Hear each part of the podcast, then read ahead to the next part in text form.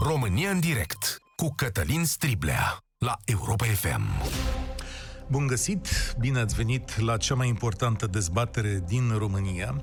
Știți că aici discutăm lucrurile grele și importante care se petrec în societatea noastră sau despre care noi, realizatorii și dumneavoastră, credeți că sunt importante pentru societate. Îl admonestăm pe domnul Orban că fumează în birou, pe domnul Marian Oprișan că merge cu 191 de kilometri la oră, e drept în afara localității și ne întrebăm mereu, domnule, dar de ce nu se schimbă ceva în țara noastră? De ce tot vorbim de atâția ani și pare că vorbim de foarte multe ori în gol. Păi să vă spun de ce. Pentru că aproape pe nevăzute, într-un strat profund al societății, s-au produs și se produc în continuare niște schimbări grele de tot.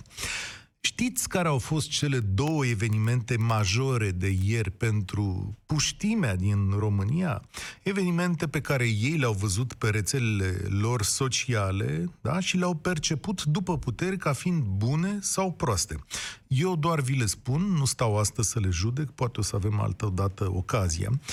Primul eveniment a fost o fotografie în care mai mulți copii își făceau poze cu Vulpița și Viorel. Știți cine sunt Vulpița și Viorel? Să uită Sorin la mine. Știi, știi, da? Da? Da? Dacă nu știți, n-ați trăit în România în ultimele zile, dacă nu știți cine sunt cei doi. Um, ei sunt starurile unui reality show, să zicem, straniu, dubios pe alocuri, dar la care se uită enorm de mulți români. Iar copiii au văzut pe stradă două vedete, așa că i-au oprit pe Vulpița și pe Viorel și au stat la coadă să facă poze cu cei doi. Și tot ieri, lumea puștimii s-a împărțit în două după ce au aflat că un youtuber vedetă, Știți ce e un youtuber vedetă? Știți cum e și el, dar nu e vorba de el, e vorba de altul, da? care se numește Colo, a făcut câteva afirmații care îndeamnă la viol. Discuția a fost fix cam la domnul Orban. Hai, domnule, ce mare brânză a făcut, a zis și băiatul niște vorbe acolo despre o fată, a spus că fata aia merită așa și pe dincolo. Acum îl anchetează poliția, va fi probabil amendat. La omul ăsta se uită zilnic, un milion de oameni. Aproape are clipuri care sunt vizualizate și de câte 2-3 milioane de oameni. Lucrurile astea se întâmplă pentru că educația noastră o permite. Oamenii aceștia sunt vedete pentru că noi am crescut în ultimii ani așa ca nație. Pentru că noi și alte state, să nu credeți că România e o țară nemaipomenită, nu mai știm să transmitem prin educație școlară un anumit tip de valori. Dacă vreți să căutați undeva eșecul școlii din România, Aici trebuie să-l căutați. În lejeritatea cu care cineva îndeamnă la infrac- infracțiuni sexuale și în admirația pentru nimicul pe care îl reprezintă vulpița și viorel. Nu trebuie să vă uitați mai departe de asta. De asta eu înțeleg perfect rezultatele barometrului Europa FM făcut de IMAS, dar o să vă rog azi să-mi explicați totuși mai pe larg opțiunile voastre. Așadar, majoritatea celor chestionați și care au copii au spus că nu ar vrea redeschiderea deschiderea școlilor nici măcar la toamnă. Vorbim de 55% dintre cei 1200 de chestionați telefonic. După care doar 39% spun că da, domnule, aș trimite copilul la școală. Curiozitatea mea este de ce acest gest? De frica bolii sau pur și simplu e un protest sau o nemulțumire mai amplă față de modul în care școala are grijă de copiii voștri. Știți de ce vă întreb asta? Pentru că mai departe, studiul vă întreabă despre școala online. 89% dintre cei cu copii spun că la ei în casă s-a făcut o formă de școală online și că majoritatea sunt mulțumiți de cum s-a făcut această școală, adică 51% destul de mulțumiți și 21% foarte mulțumiți. Foarte mulțumiți. Și asta e cel mai interesant. Ce ați aflat, oameni buni, lunile astea despre învățământul din România? Că se pot face ore și fără să le dai tone de teme pentru acasă? Că nu merită să-ți lași copilul pe drum câte o oră pentru ceva ce se poate face și online? Ce a fost bun și ce a fost prost în această chestiune și ce anume ați luat din tot ce ați văzut în școala din septembrie. Mai știu că astăzi se deschid școlile pentru o parte dintre copii. Nu toți au ales să meargă la ore, ați auzit câteva procente la știri, 70%, Bucureștiul are cei mai puțini, da, 40%, dar probabil că aici școala pe internet e și cea mai accesibilă. Eu cred astăzi că suntem într-un moment de răscruce pentru școala din România și că în toamnă putem face câteva schimbări care să aibă importanță în viața copiilor noștri. Nu e o garanție că vom scăpa de cazurile pe care le-am numit azi, dar s-ar putea să avem niște oameni mai bine pregătiți pentru viață și o să vă detaliez despre un proiect în cadrul acestei emisiuni ceva mai târziu. 0372069599 este numărul de telefon. Aș vrea să aud și părinți și profesori dar și oameni preocupați de școală, care poate au trecut de o vârstă anume în care mai au copii acolo. Întrebările sunt așa. Ce schimbare majoră credeți că ar trebui să se producă în școala din România după această pandemie? Ce lucruri bune și proaste ați văzut în lunile astea de izolare în viața școlară a copiilor voștri? Iar când nu vreți să-i trimiteți la școală de la toamnă, E vorba de frică sau ați ajuns la concluzia că se poate face școală și așa? Sigur că îi aștept și pe cei care vor să-și trimită copiii la școală și să ne spună de ce. 0372069599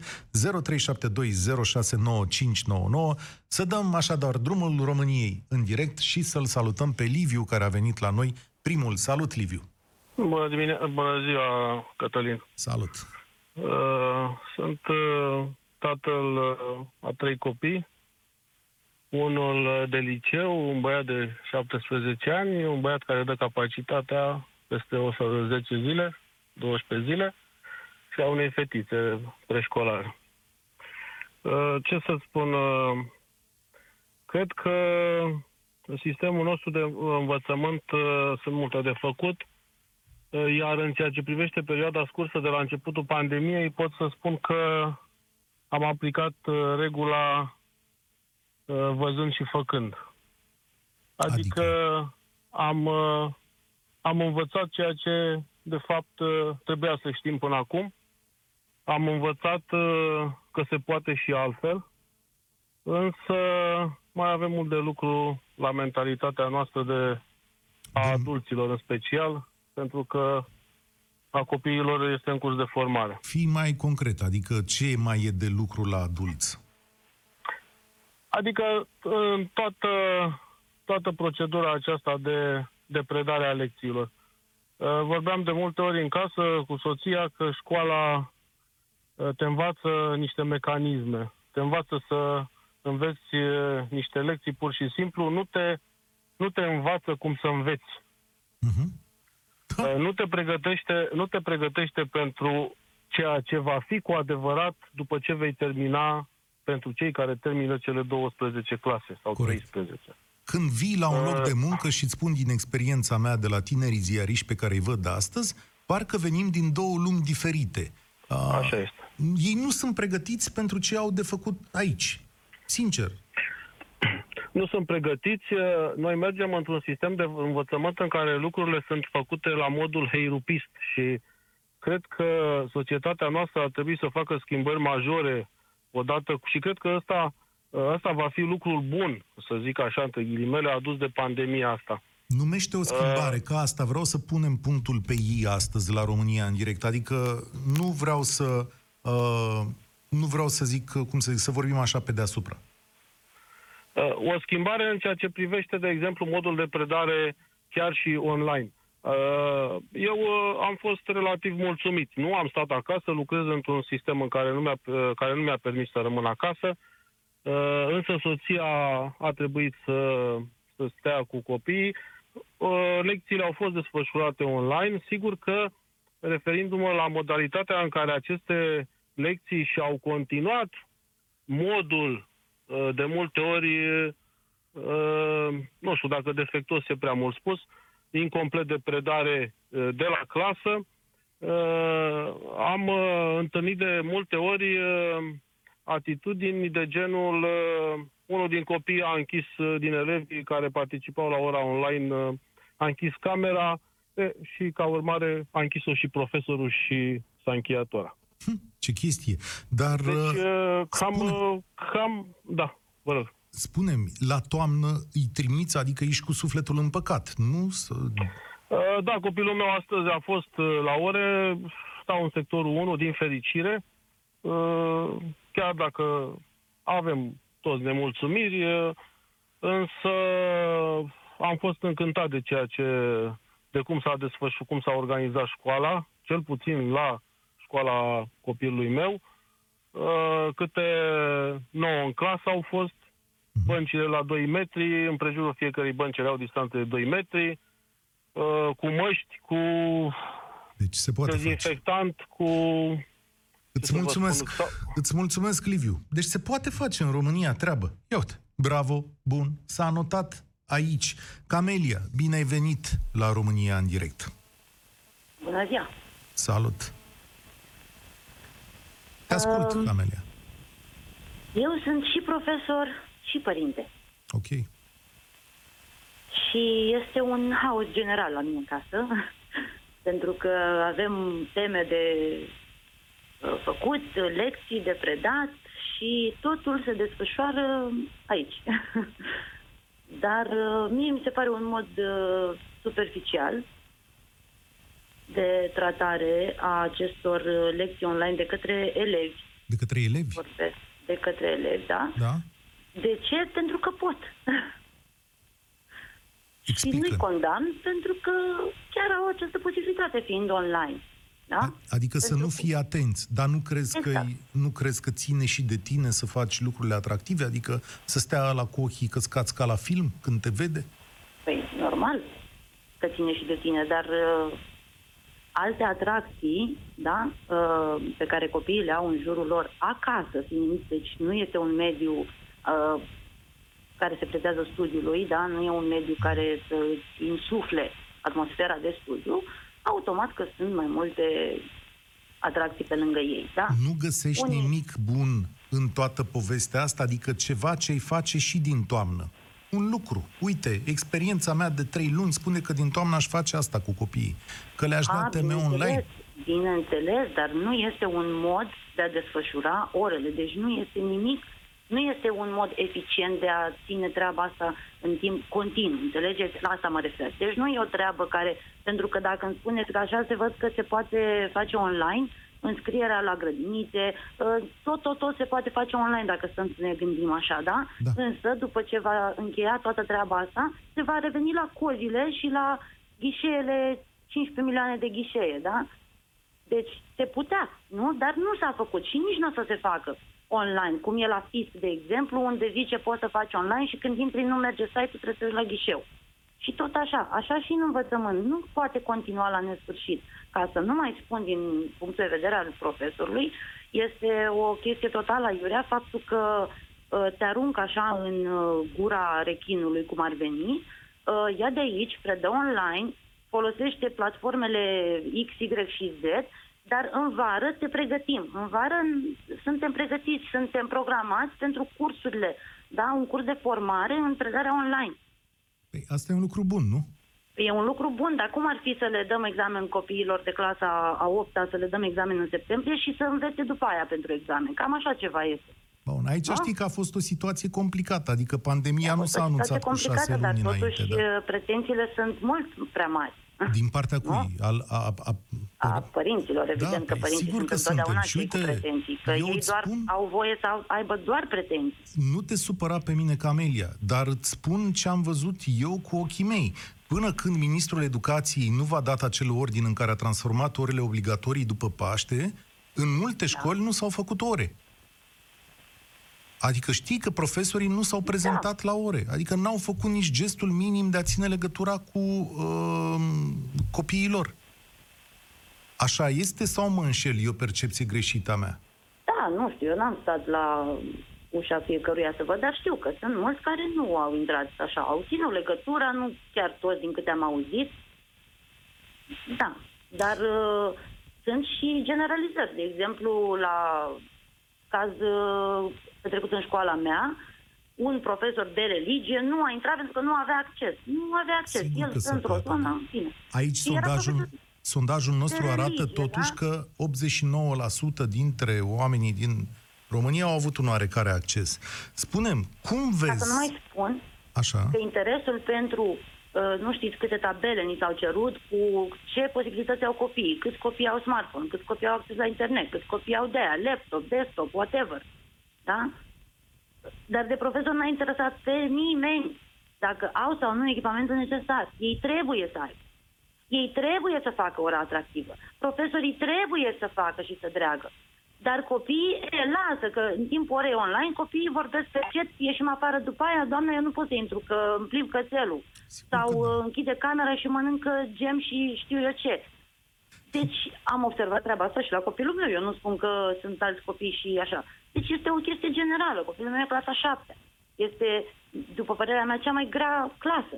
Din toate punctele de vedere. Și de dezvoltarea lui ca și uh, individ și ca și materie. Deci Da? spui tu că povestea e în felul următor. De la toamnă trebuie aduși la școală, revenit la Neapărat. sistemul clasic și din, Neapărat. din învățământul online luăm, spune-mi un lucru, Luăm, luăm câte ceva, da, luăm. Sunt multe lucruri pe care mulți le și foloseau înainte de această uh, pandemie sau uh, izolare la domiciliu, da? Le foloseau mulți încă dinainte. Și a, acum, de acum încolo, da, eu am uh, observat niște uh, detalii pe care le pot folosi și ulterior când va începe școala normal.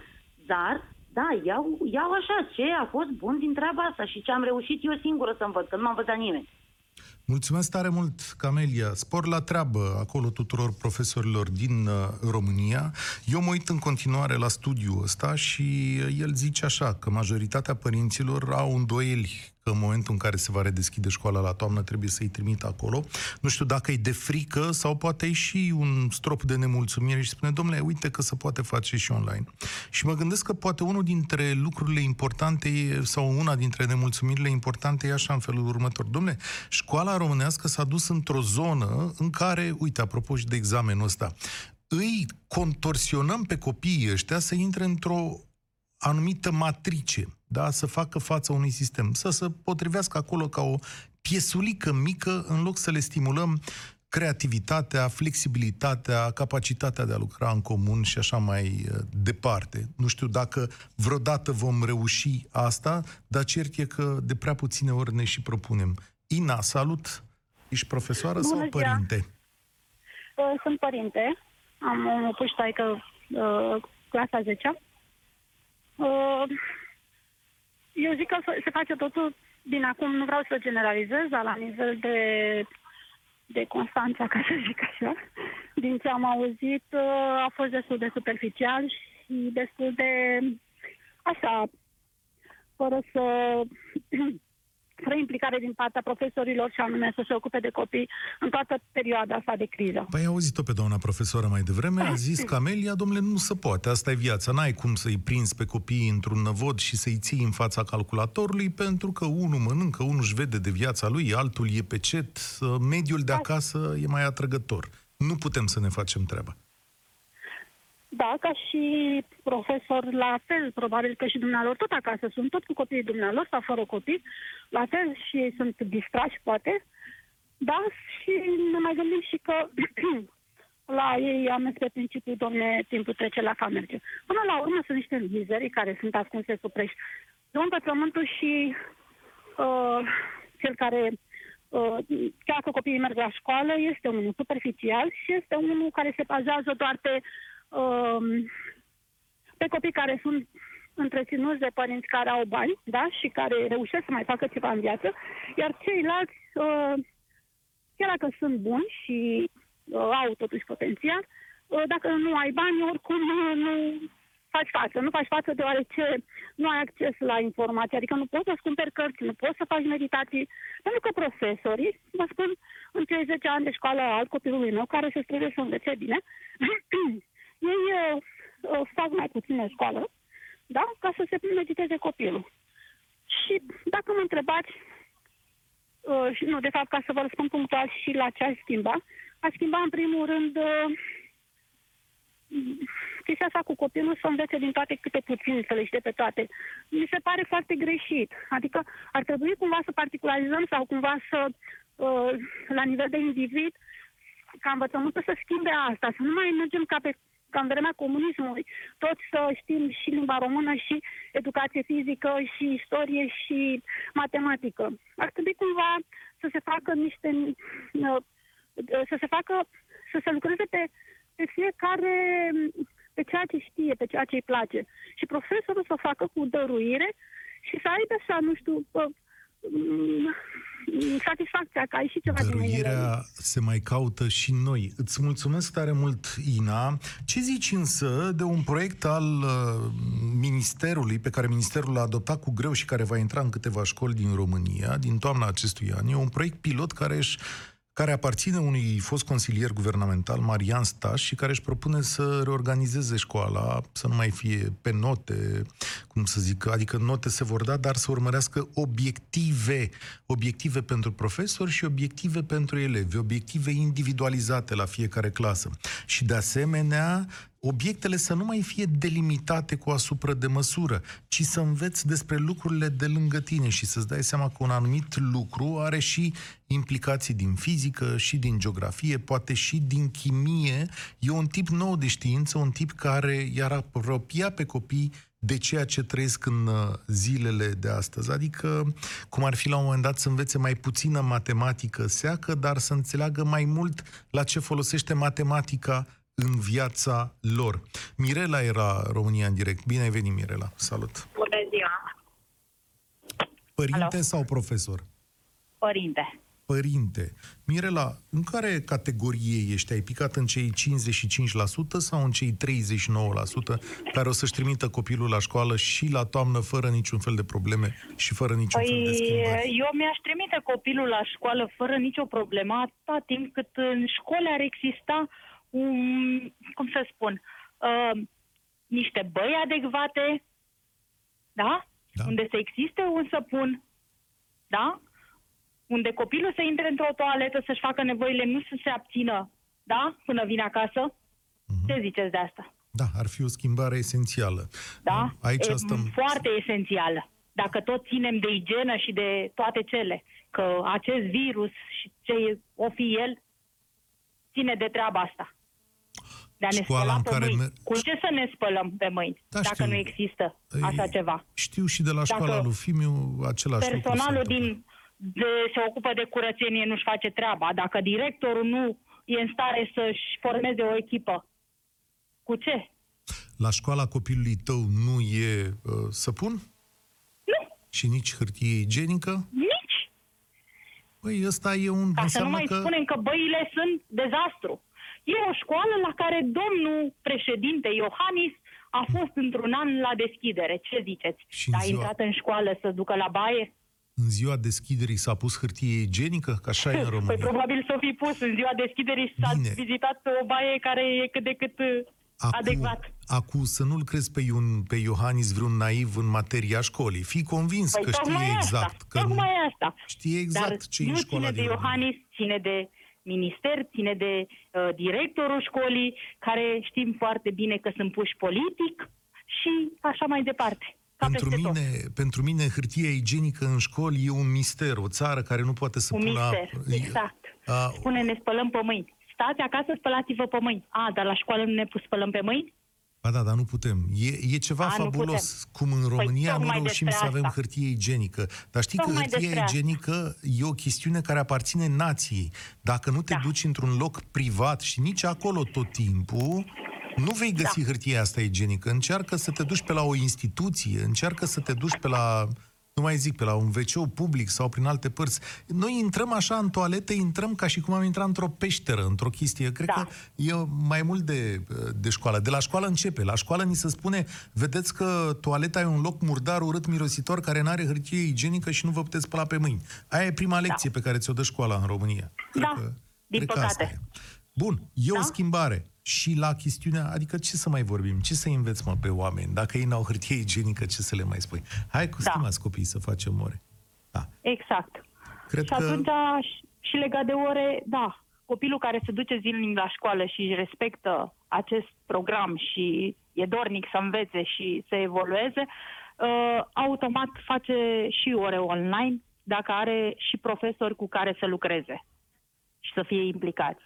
Da, ca peste tot omul sfințește Deci, locul. Îți, mulț- Exact. îți mulțumesc, Mirela. Intervenția ta a fost mai mult decât relevantă, adică noi ne-am dus foarte sus, vorbim de proiecte pilot, vorbim de o fi și de o păzi, cum ar trebui să arate educația în școală, da, și noi vine cineva din când în când și stoarnă o găleată de apă rece în cap și zice, stai mă, nene, că noi nu avem hârtie igienică, unde să ne gândim mai mult de atât. Bogdan, salut, bine ai venit la România în direct. Bună ziua, Cătălin. Te ascult, Bogdan. Uh, haideți să vedem un alt punct de vedere. Eu nu vreau să vorbesc despre copii sau profesori, ci despre mine. Eu sunt un elev care termină anul acesta liceul la Seral. Am 37 de ani și ca orice tânăr, cred probabil, la un moment dat am făcut cu toții greșeli. Și am decis să îndrept una din greșeli prin am terminat studiile anul acesta. Bravo. Uh, ideea mea e următoarea. Eu vreau să vorbesc doar de profesori în acest punct, pentru că de când a început pandemia și evident nu am mai mers la cursuri, s-a creat chestia asta cu studiul online. Eu vreau să zic că nu am făcut nici măcar o oră online, deși urmăresc cu interes platforma aceasta și aștept să intre cineva să facem o oră, cu adevărat o oră, cum se face cu video, cu explicații. Tot Dar ce s-a ce ați întâmplat făcut? a fost să primesc niște hârtii cu fel de fel de cursuri și să mi se scrie, vă rog să copiați acest, aceste cursuri pe niște fișe A4. Aha. Acum tu, Nu ești, știu dacă am fost notați, te ascult. acum tu ești adult, nu mai ai teama Adult. aceea în fața unui profesor, ești trecut prin viață, ți-ai făcut greșelile, ai învățat, ești un om matur cu picioarele pe pământ. Tu poți să ai o discuție bărbătească, cum se spune, cu, priet- cu profesorii tăi și să-i întrebi de ce procedați așa. Ai întrebat? Hai să-ți spun că am ajuns până la doamna directoare de la noi din liceu. Și mi s-a spus, asta e tot ce putem oferi momentan, respectăm regulile. Îi spun, da, dar știți, uitați, eu am bacalaureatul anul acesta pe care vreau să-l susțin și poate cu știință, noroc, muncă să-l și iau. Um, zic, nu m-am putut pregăti cum trebuie, la, măcar la cele de bacalaureat, fiind un liceu cu profil tehnic, a- o să dau la chimie, spre exemplu, română și matematică, da? E, mi s-a zis recapitulare, am primit mail, recapitulare chimie pentru bacalaureat. Știți ce am primit eu pe mail? Efectiv, subiectele de la bacalaureatul de acum 2 ani, cred, Mhm. de la chimie. Vă rog să studiați aceste subiecte. Am înțeles. Uh, astăzi am fost chemat la școală ca să fiu pus într-o situație penibilă.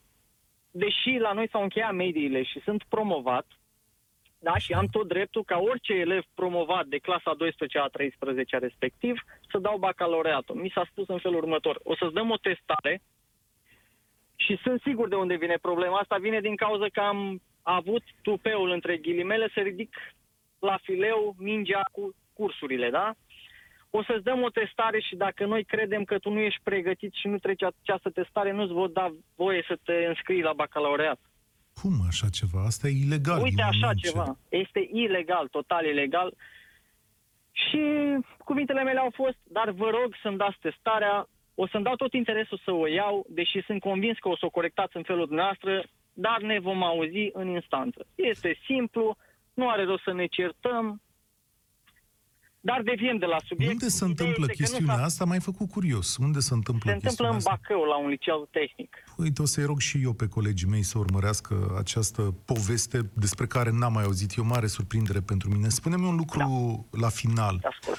Ce te-a determinat ca la aproape 40 de ani să te întorci la școală? Pentru că viața ți-ai trăit-o și bănuiesc că ți-ai pus niște lucruri la punct până acum. Poate ai fi putut să trăiești și fără școală. Da, aș fi putut să trăiesc și fără școală, dar tind spre progres, ca oricare dintre noi. Nu e vorba doar de educația pe care ți-o dă școala, că aia ți-o face, cred, la o anumită vârstă, dar vreau să progresez și ca funcție în firma în care lucrez și să progresez și material, iar școala te ajută, plus că am învățat ceva nou și chiar uh, sunt mulțumit că am învățat ceva nou în această școală, ceva ce mi-a consolidat fosta profesie și vreau să progresez pe acest plan, te ajută în viață. Deci Felicitări, nu cred că Bogdan. e Mulțumesc tare mult pentru telefonul acesta, care ar trebui să fie învățătură pentru foarte multă lume în această țară. Felicitări, felicitări încă o dată pentru modul în care ai ales să-ți uh, construiești viața pe mai departe. Dumitru e la România în direct. Salut, Dumitru! Bine ai venit la noi! Bună ziua! Bună ziua, Cătălin! Bună ziua, ascultătorilor dumneavoastră!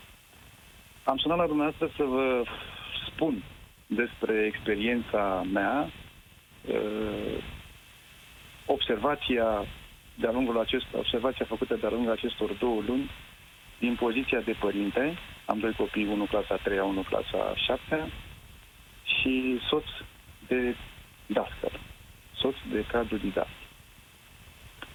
Uh, Copiii sunt la o școală în sectorul 3. Soția este profesor la o școală în sectorul 5. În sectorul 3, toți dascălii de pe raza sectorului au fost dotați cu laptopuri. Ce înseamnă au fost dotați? A venit cineva și le-a dat laptopuri?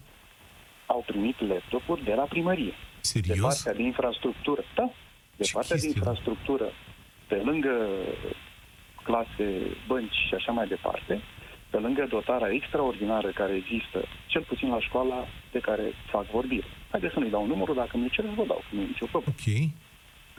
Toate clasele sunt dotate cu videoprojectare, cu sisteme audio și așa mai departe. Mhm. Uh, În cealaltă parte, la soție, o școală din sectorul 5, în continuare se scrie la tablă cu cretă și așa mai departe. Dacă au fost ceva bani de la primărie, s-au achiziționat nu știu ce frigidere și nu știu ce lucruri. Și niște cuburi, zi, la sectorul 5 sunt niște cuburi foarte frumoase în sector pe care scrie DF. Nu, Daniel, nu, știu, nu cunosc. Eu, Du, îți spun eu, trăiesc costă în unul. sectorul 3. Da, costă 2200 de lei cubul ăla. Da, dacă treci pe acolo, vezi, e, o- e un băț, În e o afară- veioză. E o veioză pusă așa prin parcurile din sectorul 3, 5 și scrie DF pe ele. Dați-mi voie să vă spun că partea asta de strict, e vorba de o sumă de bani, uh, i s-a dat uh, larghețe, să zic, directorului să-l cheltuiască cum și-a dorit. Cum, mă rog. Deci înțelegeți că în loc să meargă într-o direcție constructivă, să ușureze activitatea oamenilor care fac, în așa fel încât procesul de învățământ să primească un suport, au zis, bă, domnule, luăm frigidere sau nu știu ce televizoare sau nu știu ce lucruri uh, nefolositoare în procesul de învățământ. Ce mai trebuie acolo?